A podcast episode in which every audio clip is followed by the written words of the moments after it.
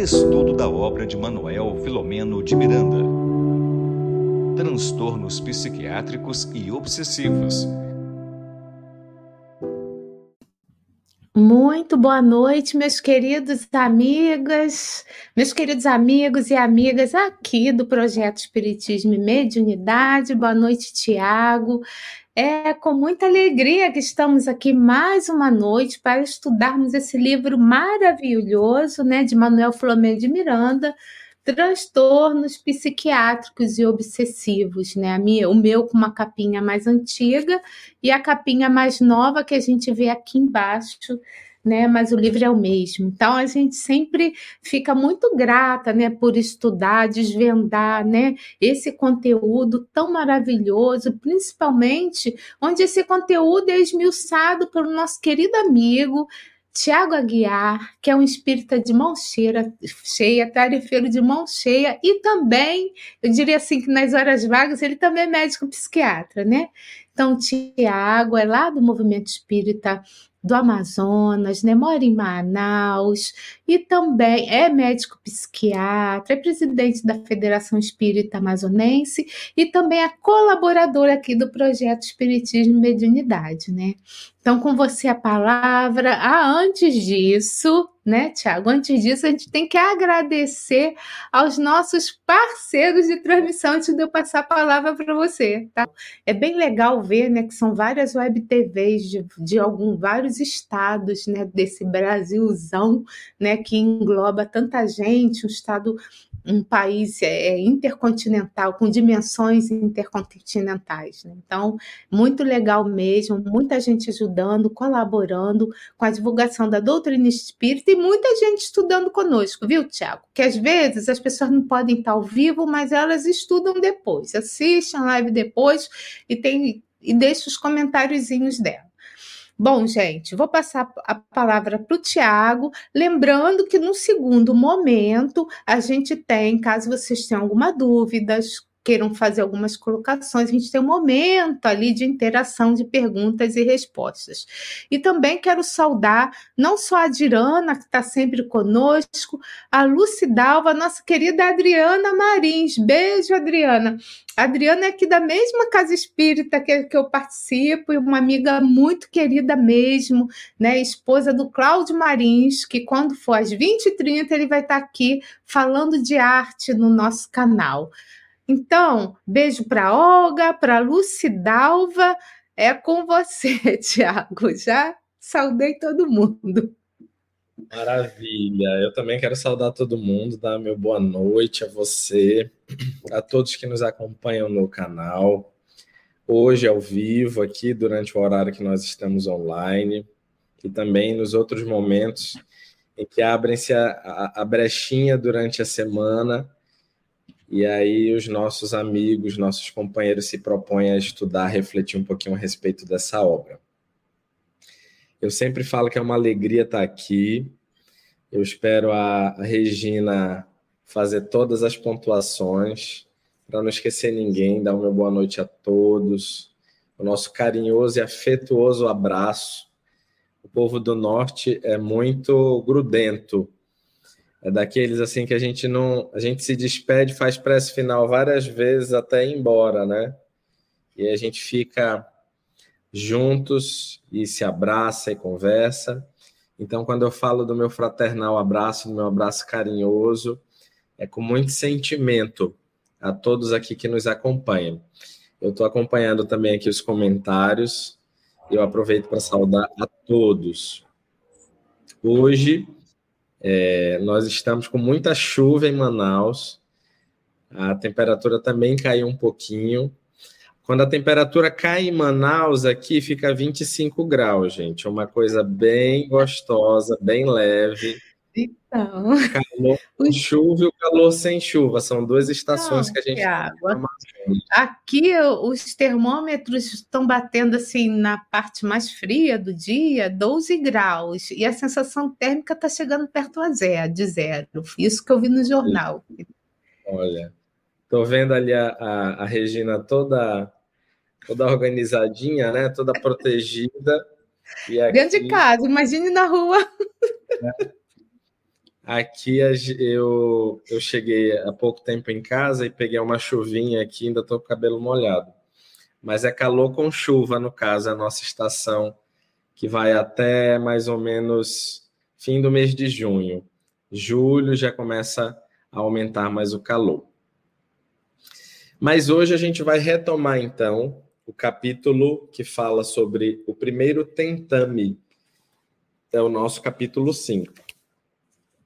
Para quem não pôde participar conosco na última semana, esse capítulo ele nós dividimos, é,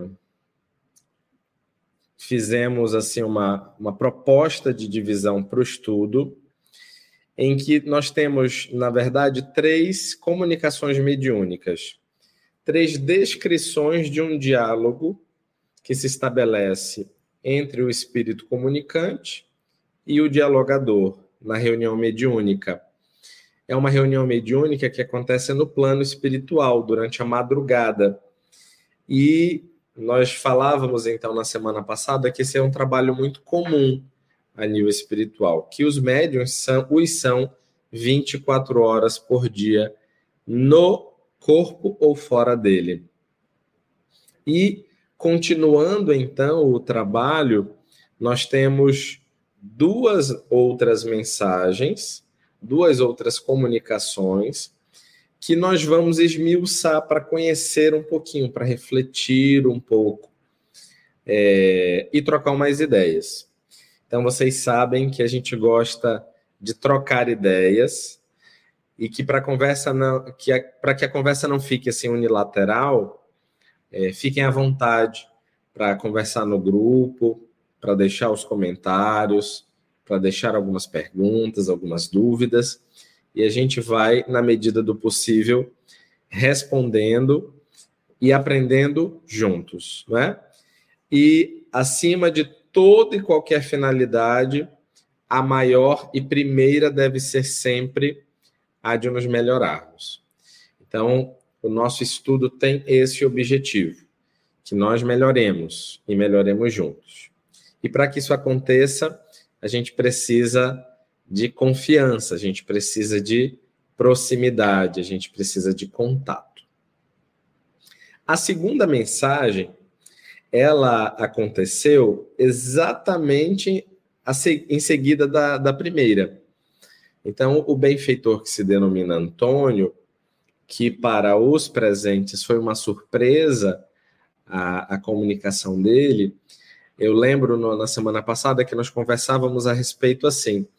Ele veio como que abrir os trabalhos. Então, houve uma movimentação nos capítulos anteriores, inicial para pedir autorização para que realizassem esse trabalho.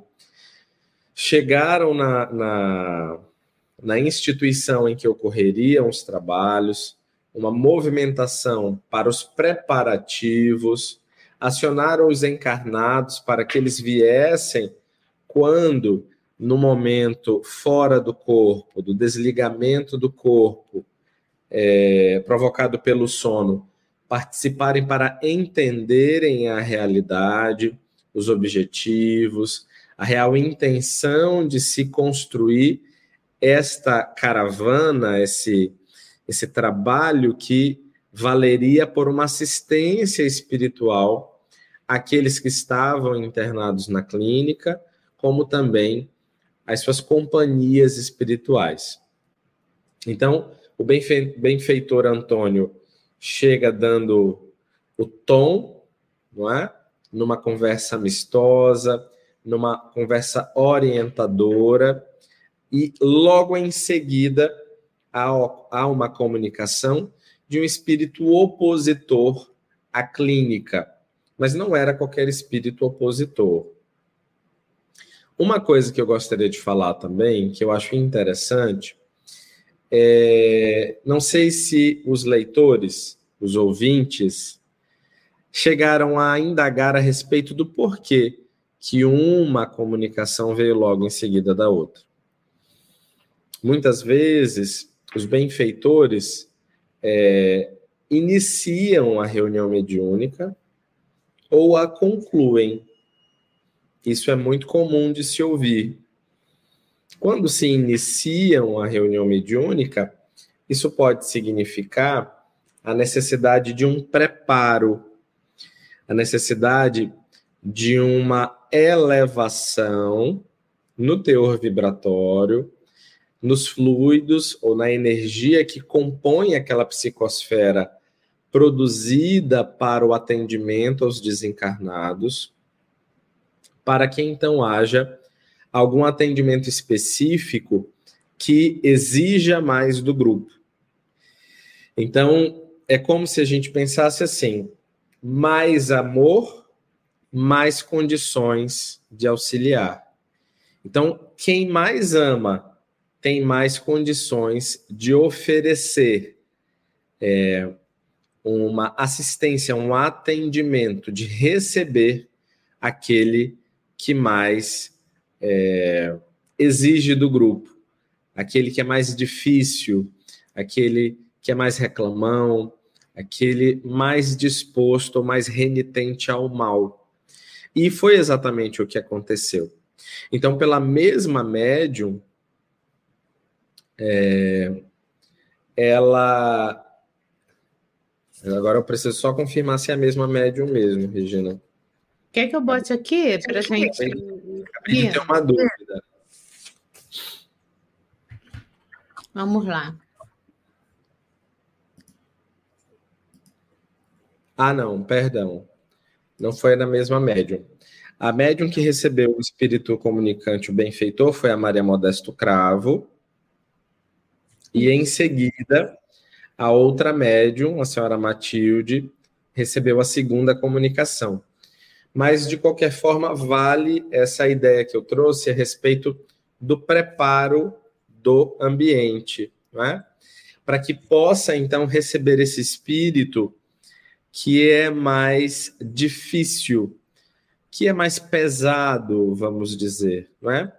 Que está muito comprometido com o mal, está envolvido de vibrações mais densas e mais materializadas.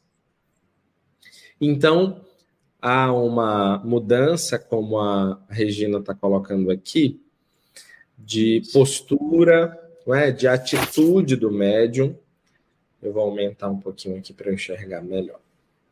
De atitude do médium, né? Uma atitude arrogante, uma postura petulante, uma postura agressiva. E aí, então, inicia-se uma comunicação difícil, em que médium e dialogador precisam estar muito atentos na condução desta comunicação a gente também precisa lembrar, como uma informação, uma ideia preliminar, que as reuniões mediúnicas que são formadas por este momento de estudo e de prática, é, este momento de uma prática desobsessiva, este momento de atendimento aos desencarnados, elas são atividades privativas, que são organizadas a partir de um grupo de pessoas que se dedicam e se interessam por aquela finalidade, por aquele trabalho, e que precisam construir entre si uma relação de fraternidade, de amizade, de tal forma que eles cresçam enquanto grupo e que os sentimentos que nutrem uns pelos outros serão capazes de dar substrato aos benfeitores, aos bons espíritos, para que então eles é, cuidem deste grupo e este grupo se constitua né, de uma equipe. Então, essa, esse grupo que forma uma equipe tem condições a partir da construção das suas relações, do comprometimento que eles têm pelo trabalho, da dedicação que eles têm ao trabalho, de receber os espíritos comunicantes e com eles aprenderem. Então, é, os, os bons espíritos trabalham também a partir das nossas energias, né, da nossa dedicação, do nosso olhar, do nosso cuidado, do nosso coração numa palavra, para então fazer com que esse trabalho aconteça. E aqui, pelo que nós vimos, é, nós temos todos, todos são trabalhadores dedicados à causa, dedicados ao bem, pessoas experimentadas, pessoas dedicadas, com exceção em termos de experimentação do Juliano Moreira, do médico psiquiatra baiano Juliano Moreira, que não estava dentro, não é? que estava como um convidado, como um observador ali para assistir as, a, as comunicações. Então, a médium, numa segunda comunicação, recebe logo em seguida, conclui-se a fala do mentor e logo em seguida uma nova comunicação difícil. E o que, que essa comunicação então vem dizer? Essa comunicação, ele é, ela é de um espírito disposto a fazer justiça com as próprias mãos. Então ele vem indagando e vem falando a respeito do Tribunal do Santo Ofício. E o Tribunal do Santo Ofício era um dispositivo, para quem não lembra, da Inquisição. A Inquisição, ela foi assim um movimento que demorou-se muito na história, se não me engano, do início do século XII, na verdade, e perdurou durante muito tempo, acredito que até por volta do século XVIII. Foi um movimento religioso, mas também político, que funcionou em alguns continentes. Acredito que na Europa e nas Américas, por exemplo. Né? E qual era o objetivo da Inquisição? Era forçar, né, ou buscar o arrependimento daquelas pessoas que eram tidas à época como hereges, ou seja, que eram contrárias às ideias cristãs. Mas muitos dos que sofreram as penas, as penalidades, os julgamentos, as condenações desse tribunal, é, eles foram, na verdade, é, esses resultados, essas decisões foram extremamente manipuladas de acordo com o poder da época. Então, o poder da época, na verdade, era que decidia quem se safaria daquelas decisões, quem não se safaria. Né? É, Tiago, eu quero deixar aí, em cima da sua fala, a dica de leitura do livro Nos Bastidores da Obsessão, que lá também vai, tá, vai ter um espírito que foi inquisitor também, que ali está como justiceiro, chamado Teofrastos. E aí, quem quiser fazer a comparação, vai entender né, como é que esses espíritos se colocam no plano espiritual. Né? Enfim, uhum. é só uma dica de leitura. Beleza, maravilha. E aqui nós temos mais um justiceiro. E, na verdade, um representante de um grupo de justiceiros. E eu acredito que na, no próximo parágrafo, Regina, o seguinte. Aqui. A expressão zombeteira e feroz traduzia o nível moral do comunicante. É, e aqui eu acho que esse parágrafo ele, ele revela a natureza desse espírito comunicante. Quando a gente. É, Dirana está falando aqui que no Brasil também teve Inquisição, né? É, quando nós lidamos com o espiritismo prático, é, é muito importante que a gente observe né? Assim, tem esse olhar para saber o tipo de comunicante, quem é que está se comunicando, né? Porque ele vai exigir uma habilidade do dialogador a respeito da condução desse diálogo. E em seguida é dito: tratava-se de perverso antigo inquisidor, que se apresentava em condição de vítima como justificando o comportamento infeliz. Então, era alguém que já estava habituado a agir como um juiz, como um inquisidor. e falava, na verdade, a respeito daquilo que foi sofrido, daquilo que foi perpetrado, não é? em termos de delinquências, de atitudes infelizes das pessoas, dos encarnados, que hoje são pacientes, hoje são doentes, hoje são internos daquele hospital, daquela clínica. E ele traz então a visão de quem sofreu ações prejudicados por eles. E agora são eles que é, precisam então fazer justiça com as próprias mãos. E aí a conversa ela vai acontecendo, né? E aí eles vão trocando falas, não é? O, eles falam sobre a, a, Inquisição, sobre os objetivos, não é? Pode passar. E eu, eu gostei, é, pode passar mais uma vez. E aí eu gostei que ele disse assim: é, essa fala é, na verdade, esse parágrafo deve ser irônica, a pergunta é uma fala do dialogador. E nos parágrafos seguintes, é, o dialogador fala sobre Jesus, não é?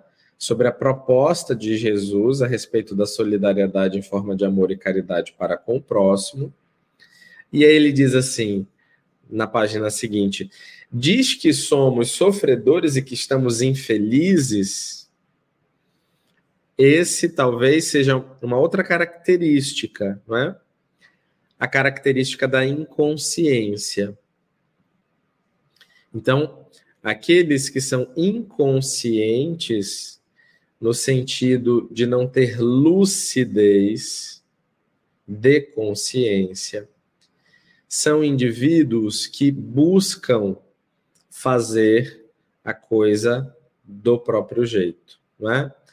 E pretendem desvelar-nos esses conhecimentos e liberar-nos do, dos direitos de justiça, então ele faz a E aí eu lembrei é, de uma passagem que é muito bacana, que eu gostaria de sugerir a todos que dessem uma olhada no livro Céu e Inferno, o livro Céu e Inferno é um livro que fala sobre a justiça divina, de acordo com a visão espírita. E no capítulo 6 do livro Céu e Inferno, é intitulado A Doutrina das Penas Eternas. E aí, é, Allan Kardec vai tecer comentários super bacanas, super interessantes a respeito dessa visão das penas eternas. O livro todo fala sobre justiça. E aí, no, no item 3 é, e no item 4, ele, ele começa a falar a respeito do senso moral. Então, ele vai falar que o homem, quanto mais primitivo ele é, menos senso moral ele tem.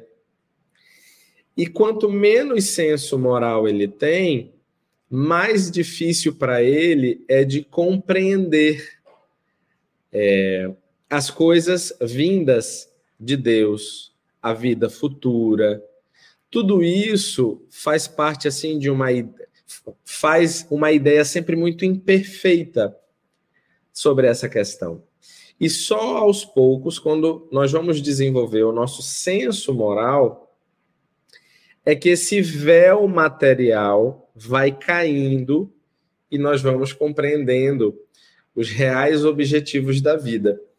Então, aqui nós estamos diante de um espírito é, que está fora do corpo físico, olha que coisa interessante, mas extremamente materializado.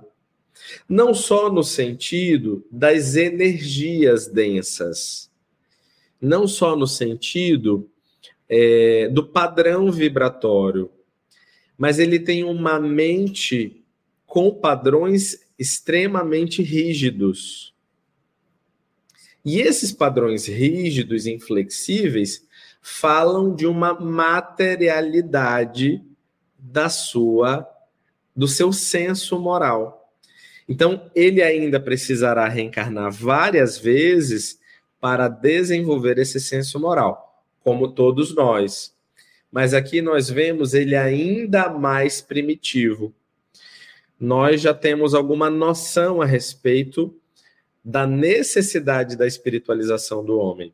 Aqui, pelo visto, você vê alguém extremamente voltado ao propósito de dar conta das coisas da forma como ele entende que precisa dar. Então, e pretendem desvelar-nos esses conhecimentos e liberar-nos dos direitos de justiça, ou seja, vocês querem ensinar para a gente uma coisa nova, e ao aprendermos o que vocês têm para nos ensinar, a gente não vai mais ter direito de resolver o problema à nossa maneira, do nosso jeito. E aí a gente já começa a pensar assim: poxa, que momentos da minha vida eu tenho esse tipo de atitude? Em que a raiva assim, me acessa de tal forma que eu não dou conta, né? que eu quero é, matar, agredir, destruir a emoção da raiva ela tem é, esse potencial destrutivo e ela precisa ser manejada com uma dose de atenção e de cuidado pela gente para que a gente não comprometa ainda mais, né, traga ainda mais prejuízos e depois precise refazer esses passos. Então, eu sugiro a leitura desse capítulo 6 do Céu e Inferno, que é formado por diversos itens que vão falar a respeito de justiça. E o nome do capítulo, então, para que ninguém esqueça, é a doutrina das penas eternas. Tá? Então, é... ele pergunta mais à frente assim: E como então proceder diante daquele que nos desgraçou? Aí. E continua sorrindo indiferente ao mal que nos fez? Gente, essa pergunta ela foi feita diversas vezes na humanidade. Eu acredito que, inclusive para Jesus, alguém, algum dos apóstolos deve ter perguntado a respeito disso. Mas como proceder com aquele que nos maltrata? Como proceder com aquele que nos julga, que nos que faz bullying, que reclama, que está sempre no nosso pé. E não há outro caminho senão o caminho do perdão, que é o que o dialogador comenta. Perdoá-lo de modo a não incorrer no mesmo descalabro. A dor, às vezes, é uma moeda de duas faces. O nosso sofrimento, às vezes, esconde, às vezes não, na maioria das vezes, esconde a nossa sombra também. E às vezes a dor que a gente sente se torna justificativa para o mal que eu quero cometer, para a vingança que eu quero fazer, para devolver a atitude que me trouxe desconforto, que me machucou. Então, o dialogador conduz de uma forma assim magistral esse diálogo, falando então sobre o perdão, porque não há ninguém em condições de agir com as próprias mãos. Não há. Nós somos seres errantes e por não atingirmos a perfeição, por ainda caminharmos marcando passos com dificuldades, só muito lentamente avançando, é que nós é, precisamos ter um olhar diferente para aquele que nos faz mal, para aquele que nos atrapalha, entre aspas, para aquele que serve de instrumento para que venha o escândalo nas nossas vidas. Ai de quem, por quem venha esse escândalo. mas da nossa parte. É preciso o esforço de caminhada, sempre em busca desse equilíbrio e para refazer os nossos passos e alcançar esse estado íntimo de perdão que pode levar um tempo, naturalmente, mas que precisa chegar pela nossa própria saúde mental, pela nossa própria saúde espiritual. Então aqui ele se revela depois disso. E ele vai dizer que, na verdade, ele foi eleito por uma eleição para representar. Logo no próximo parágrafo. Não há muito fui eleito neste hospício, que trocou de nome, mas continua sendo lugar de expurgação de criminosos renitentes em reparação severa para liderar determinado grupo de justiceiros. Ou seja, eles acompanham esses pacientes que agora, na visão deles, precisam cumprir, precisam pagar, porque devem. Devem a justiça. E a doença já é uma forma de quitação com a lei. Mas eles acreditam que isso não é o suficiente, porque querem fazer essa justiça, como a gente já comentou com, com as próprias mãos. Então, aqui, ele se revela como um ser que responde por este grupo e não está disposto ao perdão, não está disposto à mudança. Por quê? Porque o seu senso moral não consegue abrigar, não consegue permitir não é? Não dá conta de entender a necessidade do perdão. Compreensível. Não é isso? Só o amor é capaz de alcançar esse coração endurecido. Assim como quando nós estamos teimando bastante num ponto que alguém que nos ama diz assim: Poxa, dá uma chance, releva. E aí a gente meio que se vê obrigado por aquele que, que, que amamos a voltar atrás, a pedir perdão, a refazer os passos. Nada que não amor tem essa força nos nossos corações. E aí então ele se despede chateado.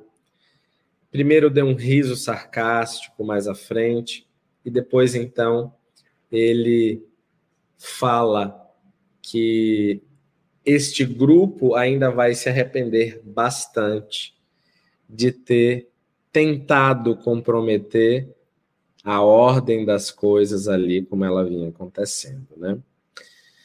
Você e a sua trupe um pouquinho antes, Regina, por favor.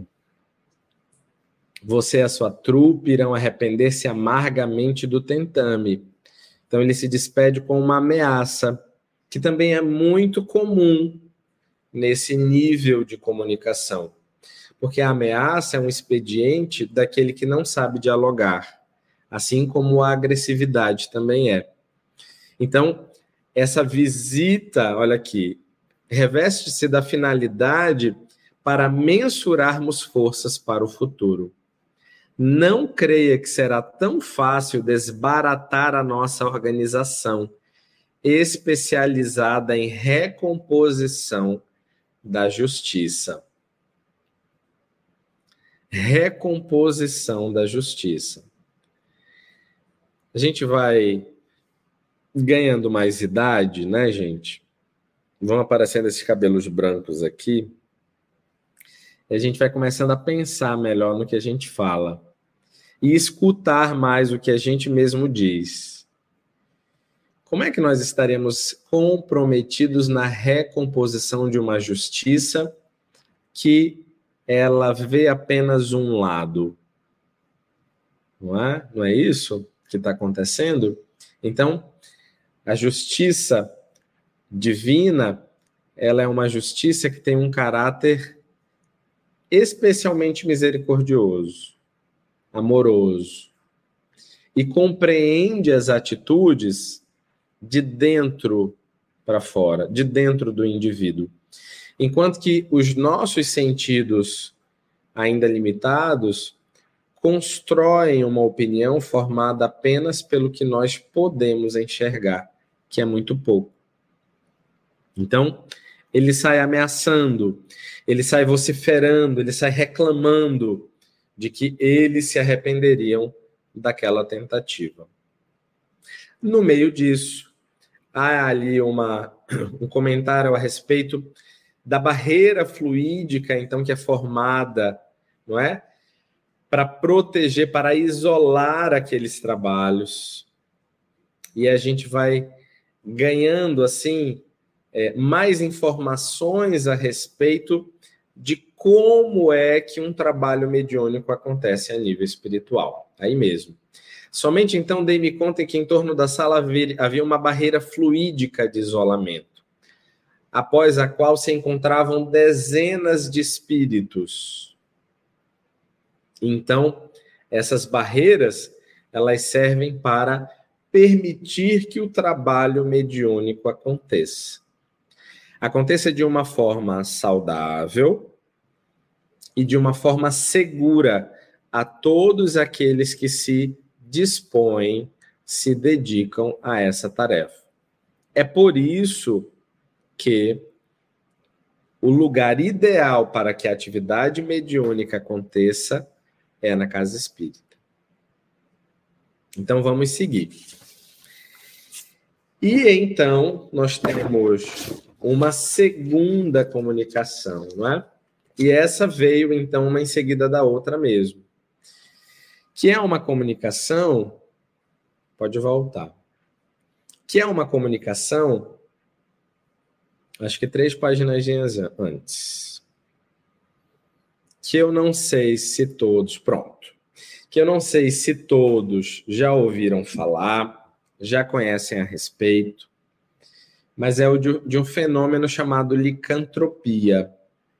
Então, esse é um fenômeno em que é, o espírito, e aí nós também comentamos isso na semana passada, por processos obsessivos, auto-obsessivos, hipnóticos, ele muda a sua, é, as suas características a sua imagem é alterada e ele vai se transformando em um determinado animal.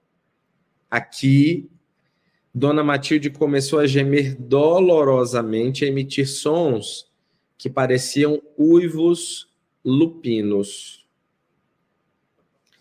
Observei que o ser em tentativa de comunicação, trazido por dois auxiliares, apresentava-se vitimado pelo fenômeno de licantropia. Recordei-me então das lendas em torno dos lobisomens.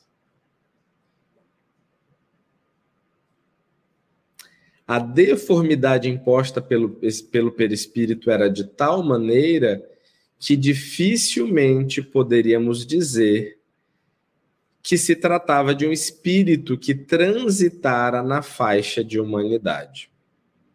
Ou seja, era de fato alguém que se apresentava como um animal. E que, à primeira vista, então, não parecia ter sido antes de um animal, um ser humano. Essa é a descrição que nós temos.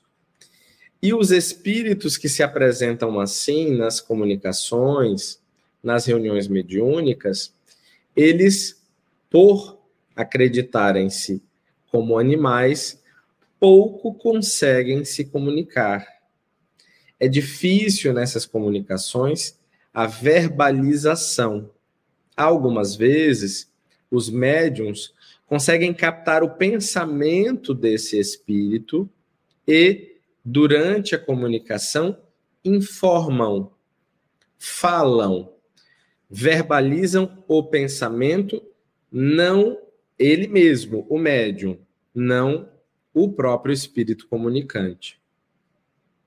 Porque este processo hipnótico e autoobsessivo, ele compromete a comunicação verbal. Lembrem-se que apenas no nosso planeta Terra, os homens detêm a comunicação verbal da forma que nós detemos. Nenhum outro animal faz isso.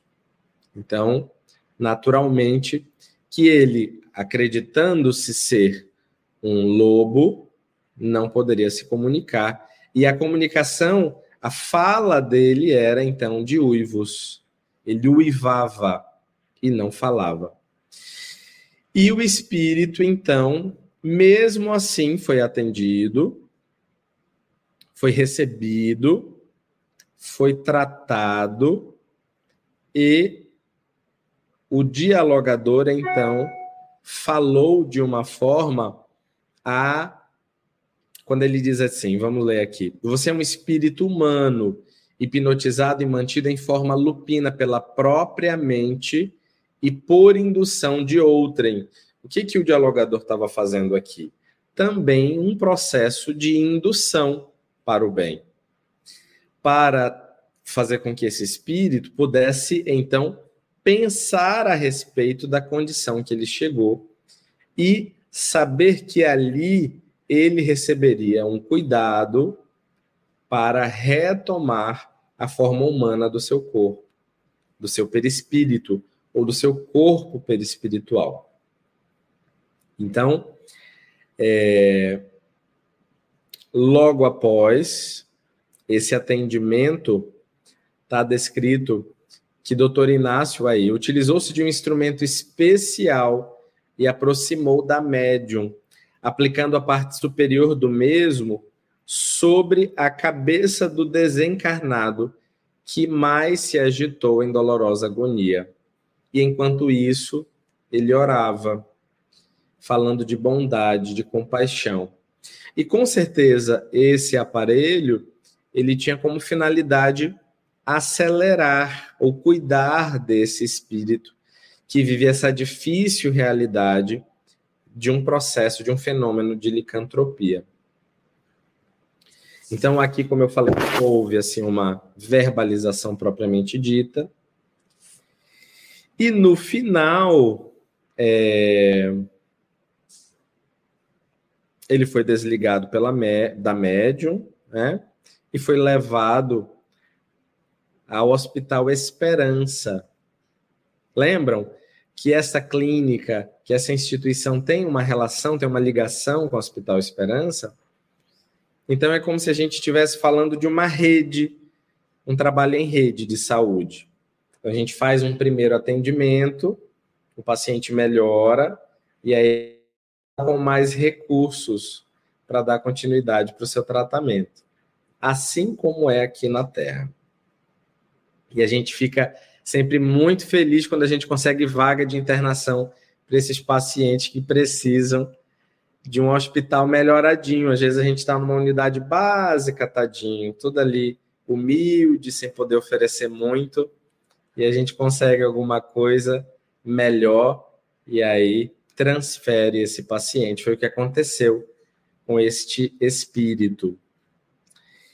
E, e para finalizar, então, é, diversas outras comunicações tiveram lugar e eles receberam a visita de Eurípides Barçanufo. A, a Regina falou dele também logo no início do nosso estudo, nas, nas primeiras semanas que a gente estava é, entre a introdução, o primeiro capítulo, falou, falou um pouquinho de Eurípides, o apóstolo da cidade de Sacramento. E aí então ele finaliza essa atividade fazendo apontamentos a respeito das consequências difíceis das reencarnações que são desviadas, que são mal baratadas, não é?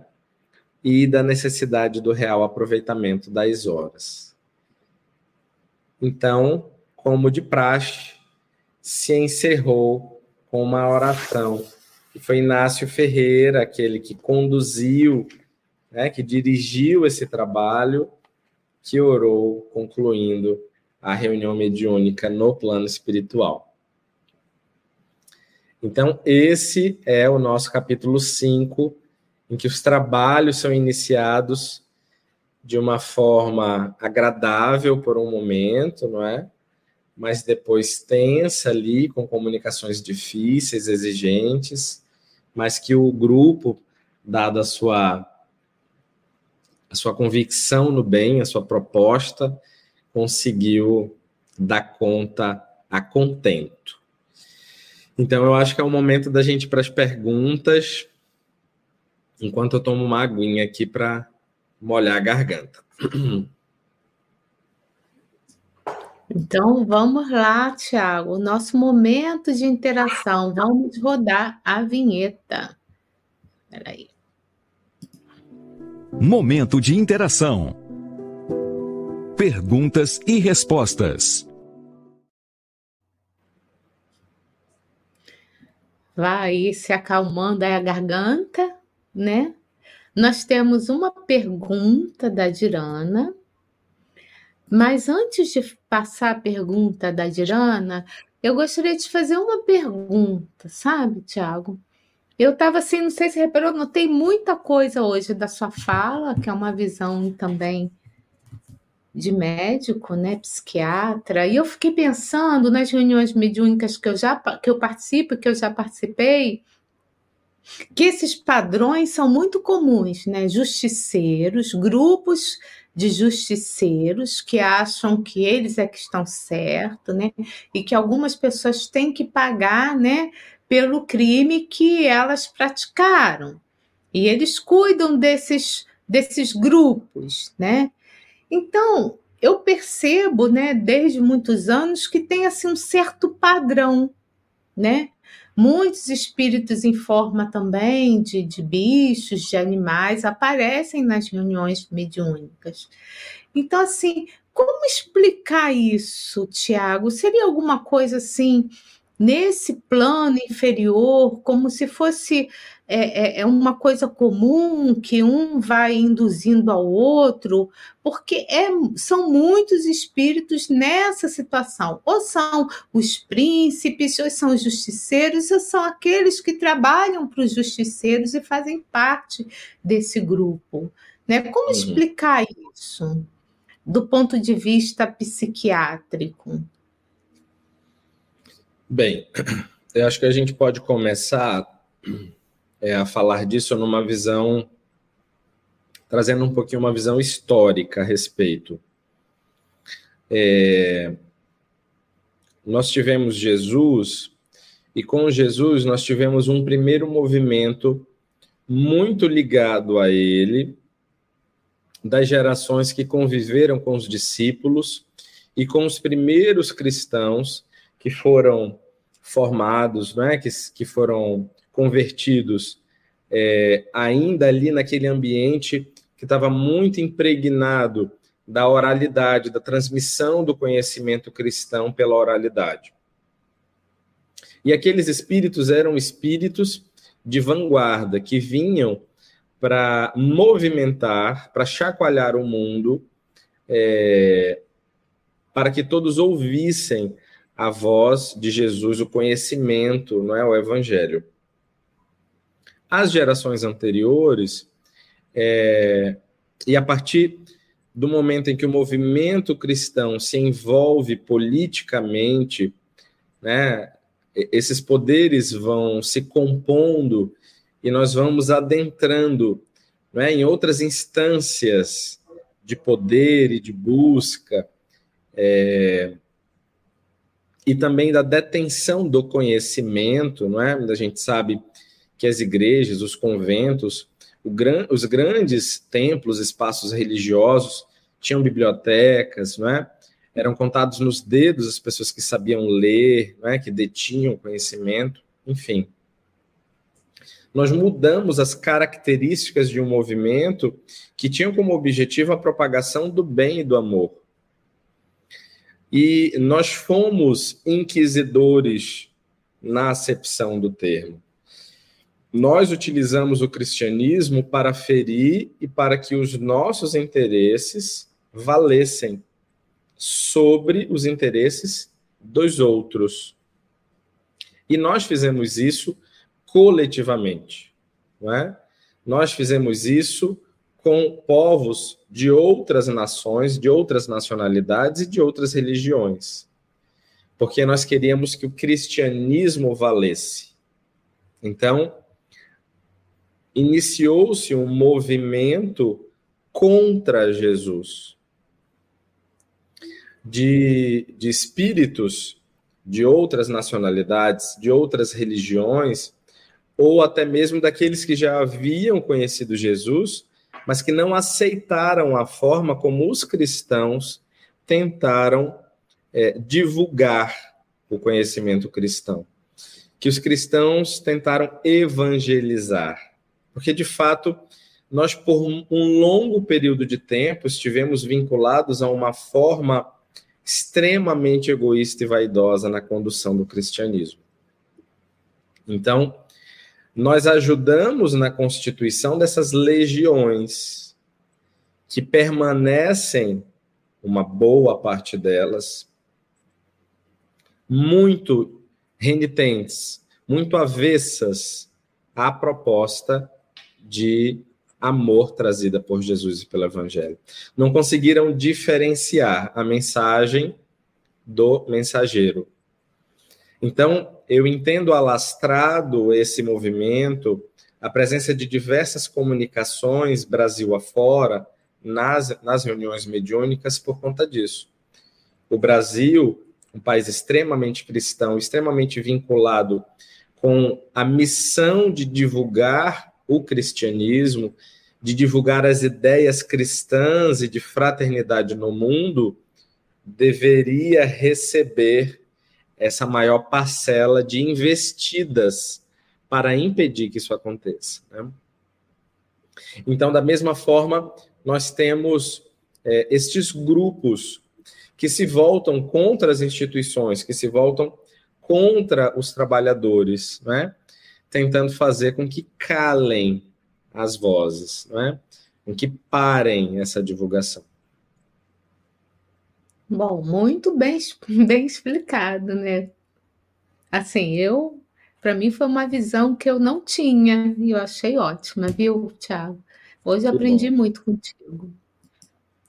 Bom, a pergunta aqui que nós temos é da querida Dirana. A Dirana, viu, Tiago? Além dela estar sempre conosco, ela está em quase todas as lives desse canal estudando, ela participa, ela questiona, sabe? Então é muito legal a participação da Dirana. É uma estudiosa aqui, que está sempre aqui conosco. Então vamos lá. Ela pergunta o seguinte para você. Tiago, salve. Muito bom participar desse estudo com você e Regina. Ô, Dirana, aqui eu só sou apresentadora, o Tiago aqui é o mestre. Tiago, o espírito portador de algum transtorno tem o, tem o livre-arbítrio limitado? Como é o seu processo evolutivo? Ótima pergunta. Dirana, primeiro, boa noite, obrigado por você estar aqui continuar conosco.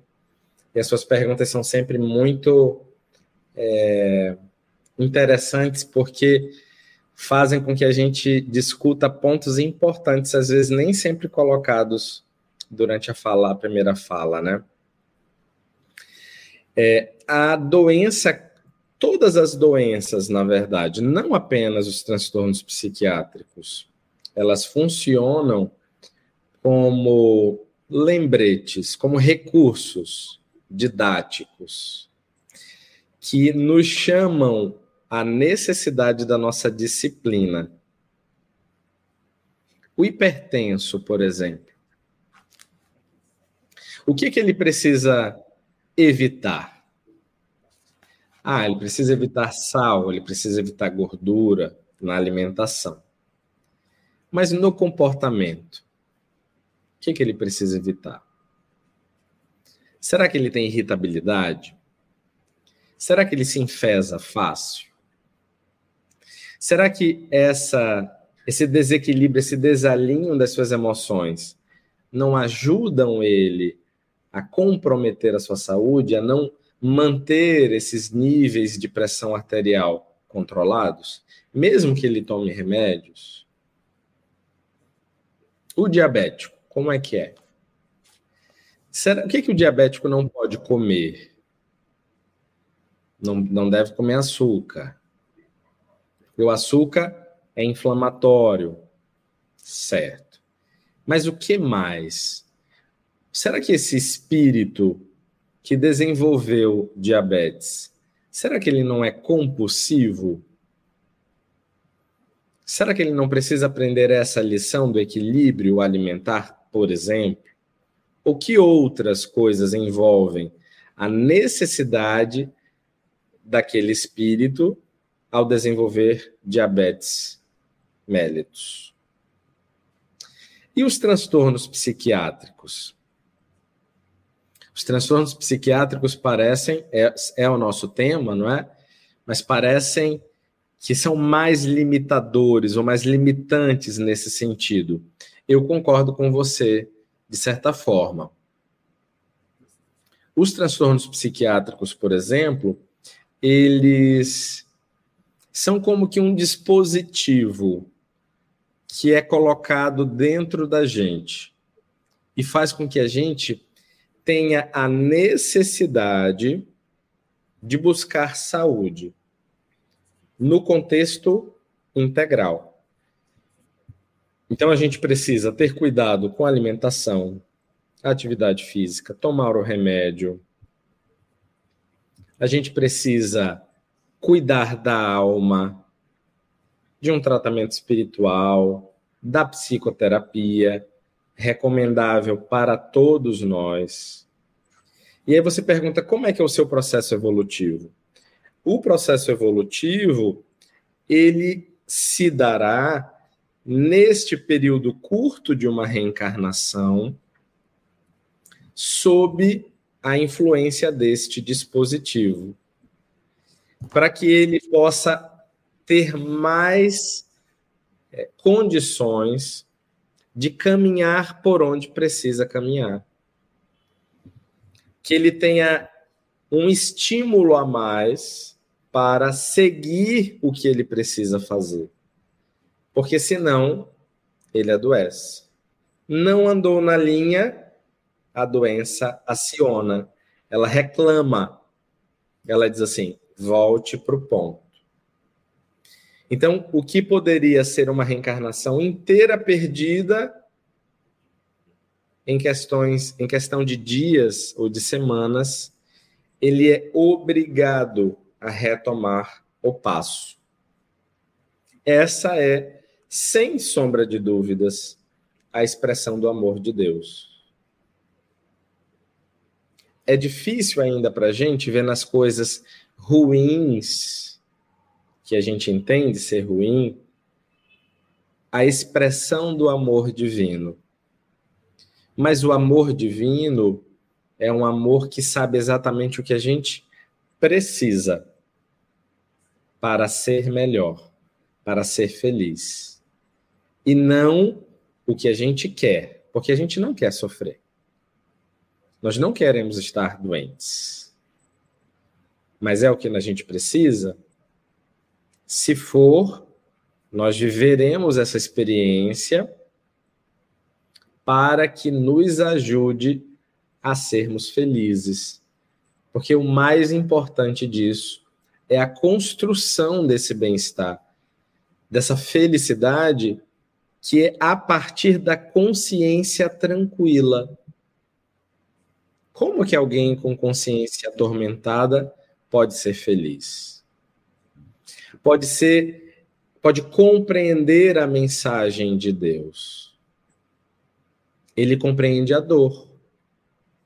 E é a dor que ensina que ele deve seguir por determinado caminho.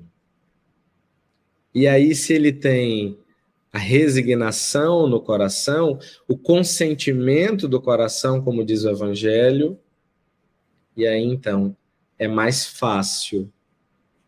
Se ele tem apenas o consentimento da razão, é um pouco menos fácil. Então, acho que de uma forma é, simples, a gente responde essa pergunta da Dirana. Eu já aproveito para deixar o meu abraço, o meu boa noite, desejando a todos uma ótima semana. E um abraço à minha querida Regina, que está todas as quartas agora, dividindo aqui a telinha comigo, me dando esse apoio nessa empreitada que é o estudo do livro. Uma ótima noite a todos. Beijo, gente. Amanhã, não lembrando que amanhã tem que divulgar aqui, né? Nós temos momentos com Filomeno de Miranda às 19h30, tá? E se você gostou dessa live, não esqueça de compartilhar com seu amigo, né, sua amiga, para que mais pessoas possam ter acesso a esse estudo, né?